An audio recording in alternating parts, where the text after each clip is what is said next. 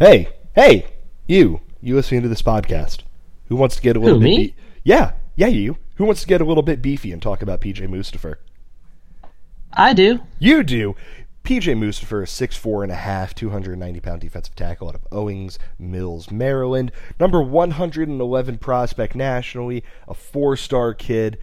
Uh, Nick, when I watch him play, all I can think is that, you know, he's at 290 right now, but he has the frame, the power, and the athletic ability of just that classic space eating defensive tackle that nobody likes to go up against, but the other three guys in the defensive line love because you have to put a second dude on him. Yeah, exactly. He's going to be that guy in the middle of the line that requires a double team on every play. Otherwise, you're leaving your running back out to dry. Uh, it's something that successful teams always have. You always have that guy that needs a double team because that's the secret to getting a pass rush with four guys. That's the secret to unlocking the potential of your edge rushers when, they have a chance to go up against their guys one on one consistently or even get a chance to twist inside and have no one on them. It's that it all is made possible by having a guy like PJ Mustipher in the middle. And that's not to say he can't get after the quarterback because if he has an opportunity to do so, he will. But his main um, contributions to this team are most likely going to be as a run stuffer and as a dude that just clogs everything up. And he's gonna he's big too. He's six four and a half. Like he's gonna be a guy that's gonna bat down some passes too. So he's a really exciting prospect for Penn State. If you're a Penn State fan, I don't know how you can't look at uh, Mustipher and what he can be and not think of the Austin Johnson type. Where when we think of Penn State's defensive line uh, during the 2015 season, we think of Carl Nassib, who you know terror off the edge.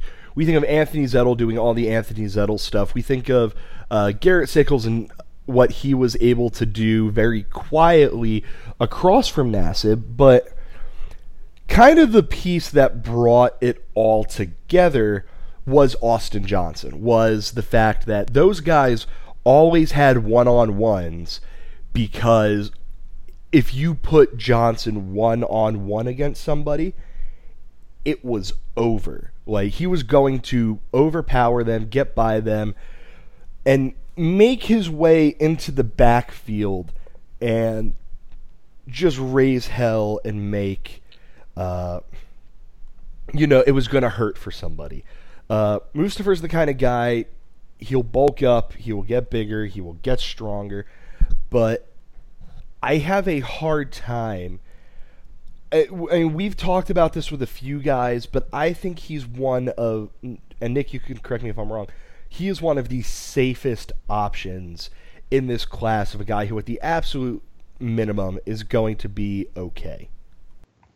Yeah, definitely, and that's why he, was such an important uh, commit for Penn State. It was no secret that they needed defensive tackles and they needed some uh, high-powered defensive tackles. They haven't had a problem of getting defensive tackles in recent years, but they have had a really difficult time with getting and holding on to those blue chip tackles.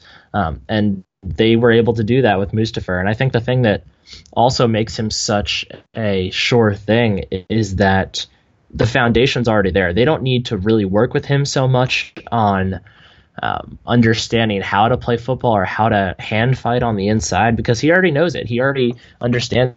I know he works with uh, Coach uh, Peter Kafaf, the same or Peter Kafaf, excuse me, um, the same guy that worked with Will Fries that I did an article about a while back, and they really focus on the use of martial arts as uh, hand fighting techniques. And PJ, in his own right, is an outstanding wrestler uh, one of the best in Maryland, and he he understands leverage. He understands how to use his hands. He understands how to get into blocks and get off of blocks to engage and disengage. He understands how to do all that, and he, uh, I mean, for all those reasons, he's a really really safe.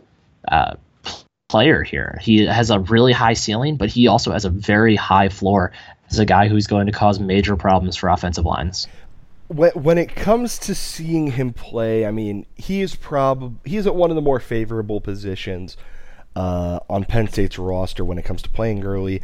Uh, it has a need at defensive tackle with uh, both of the Cothrans graduating, with Tyrell Chavis graduating. Uh, I might be forgetting someone, but if I am, I apologize.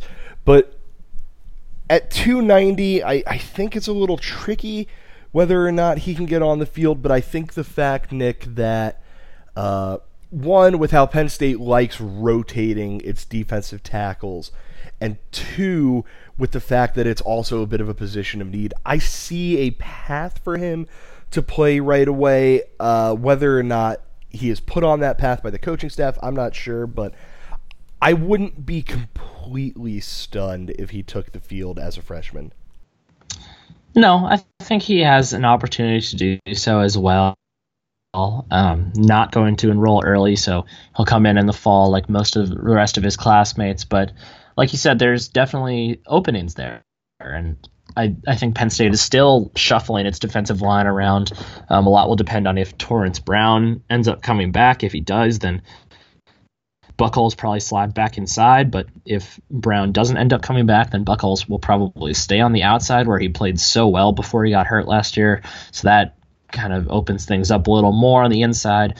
I I think we've we've seen Penn State had despite having more highly touted kind of more highly touted each year um, at defensive tackle with these freshmen coming in, but they've still chosen to play the older guys, the more experienced guys. I think they probably do everything they can to redshirt Mustipher this year, but if it to a point where their defensive tackles just are not getting the job done, whether Robert Windsor isn't able to take the next step or whatever it is, I do think there's a shot that we see him on the field.